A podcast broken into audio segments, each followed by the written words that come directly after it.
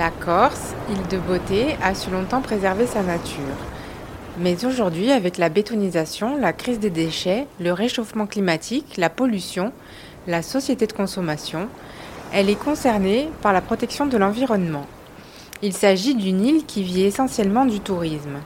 Sa renommée, sa nature préservée, est aujourd'hui en danger. L'insularité qui a permis cette préservation est aujourd'hui un problème, notamment pour la gestion des déchets. L'urbanisation, la bétonisation, la construction de résidences secondaires, l'afflux de population durant les périodes estivales fragilisent tout l'écosystème que nos ancêtres nous ont légué.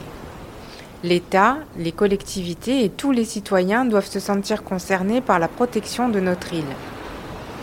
Rêvons un peu.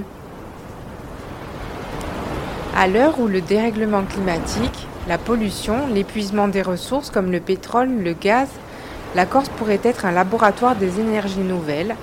Nous avons le soleil, la mer, le vent, le développement du solaire, des éoliennes, de l'énergie hydraulique, constituent des énergies propres et renouvelables qui permettraient sans doute une réelle autonomie énergétique et la création d'emplois.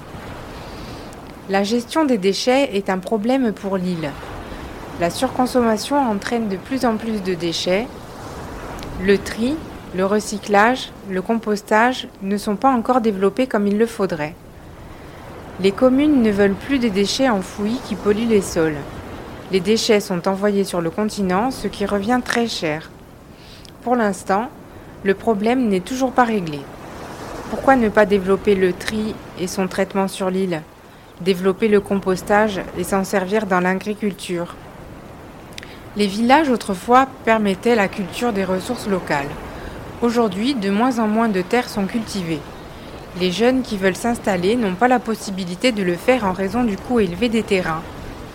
On peut rêver à un retour à l'agriculture locale qui permettrait une autonomie alimentaire, une meilleure gestion écologique avec le bio.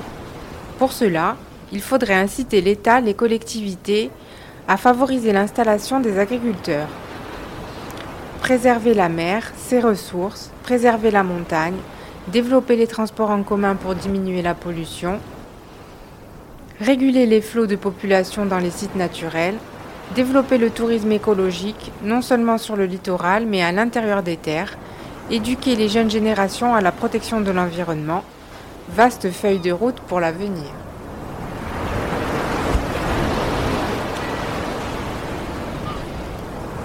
Cette chronique a été réalisée par Johana pour Optimus.